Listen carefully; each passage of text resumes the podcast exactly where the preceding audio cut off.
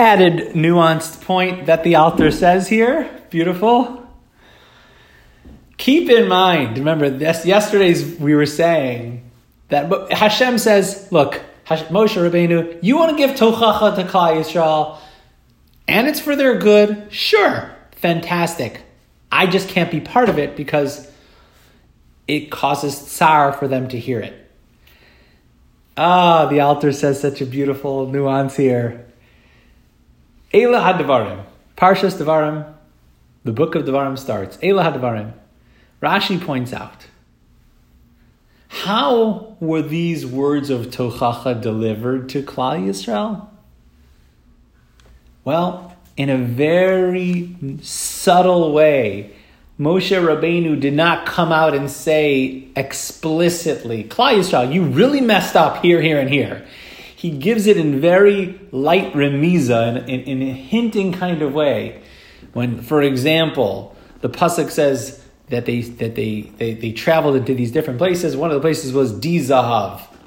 And Rashi points out Dizahav, the, the golden place.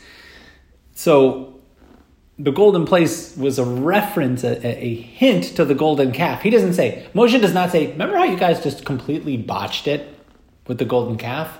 He says, we went to this place, Di Zahav. That's all, like very, very light, light remiza. Number one. The Efahem Haramazim Shal Divrei and he goes through the different psukim all the, the, all the words of the pasuk psukim says Bamidbar Barava Molsuf Bein Paran Beitofa Velavan Machatzros V'Dizahav. Rashi goes through each one of them. Bamidbar, you traveled in the midbar. Well, you, you really made a mistake in the midbar. He didn't say that. He didn't say it outright. Ba'arava. They, they, they did in the Arava. They they Ba'arvos Moav, when Klal Yisrael simmed with the with the Baal Peor, and he goes on. Why was it done this way? Since Hakadosh Baruch Hu created a world with tanugim, with pleasures and enjoyments, ein gates, just infinite. And since the purpose of why Hashem put us here is to be misanig, to delight in the Ribbon Shalom, to enjoy Hashem, to enjoy our relationship with Ribbon Shalom and to take pleasure ultimately in the ziv of his Shechina, in the splendor and the glory of Hashem's Shechina. Mibli called nidnud shel tsar, without any pain at all, without any la- without any friction, without anything that's unpleasant. Ulefichach, therefore, gam b'divrei tochacha, toch ramazim hakalim biyoser. Therefore, in these very, very nuanced and subtle tochacha, afim ein hada margish bekach, even if a person doesn't feel it, and even if the person enjoys it and appreciates, and appreciates it, we don't say, look, the person, hey, Klal didn't really pick up on the, it didn't cause them that much pain. No, no. It doesn't matter. It doesn't matter if it doesn't even cause them pain. It matters in, that's not the way the world is supposed to be.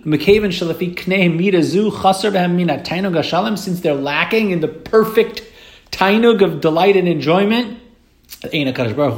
Hashem doesn't want it. So let's unpack this. Hashem saying, the author saying, it, it, these pieces are so, they're so, like, so bursting with, with so much time, so much flavor and, and, and beauty and, and depth, and, and it's just such a nuanced psychological nakuda. It's, it's incredible. Hashem says, look, Moshe, you want to give tochacha? Let's unpack it. You want to give tochacha? You give tochacha. I can't be part of it. It causes tsar to Klal Yisrael. So Moshe says, okay, I'm going to give them tochacha. The way that I'm going to give them tochacha is the most subtle, nuanced, mild way, and probably it's not going to like rock them. He's not saying you guys really messed up. You did terrible job. He didn't say anything like that. We went to this place and, and, and they were supposed to get the hint. They were supposed to get the hint. Oh my gosh, we, you know, we really did something wrong here. Even if it wasn't felt, even if it's not painful in that first way of like you did something wrong, even if it's not that, since in the the in the words themselves, in how you're deli- in what you're delivering, it goes counter to the whole tachlis of the bria, which is complete tainug al Hashem, complete enjoyment, anything that wasn't that, Hashem didn't want to be part of. Basically, Hashem says, hey, if it's not like Adam Arishon and Gan Eden, I don't want part of it. If it's not going to feel, if, if it's going to have any slight friction, even the slightest drop, I can't be part of it because lo yigurcha I can't be part of anything that's not the tachlis of tov. Rabbanu Shalom loves us so much. It's incredible. It's incredible how much Hashem loves everyone, how much Hashem wants tov for all of us. He won't put this the, the most infinitesimal dust-like drop of ra. Doesn't want to have anything to do with it. God willing, we'll continue more with this incredible piece tomorrow.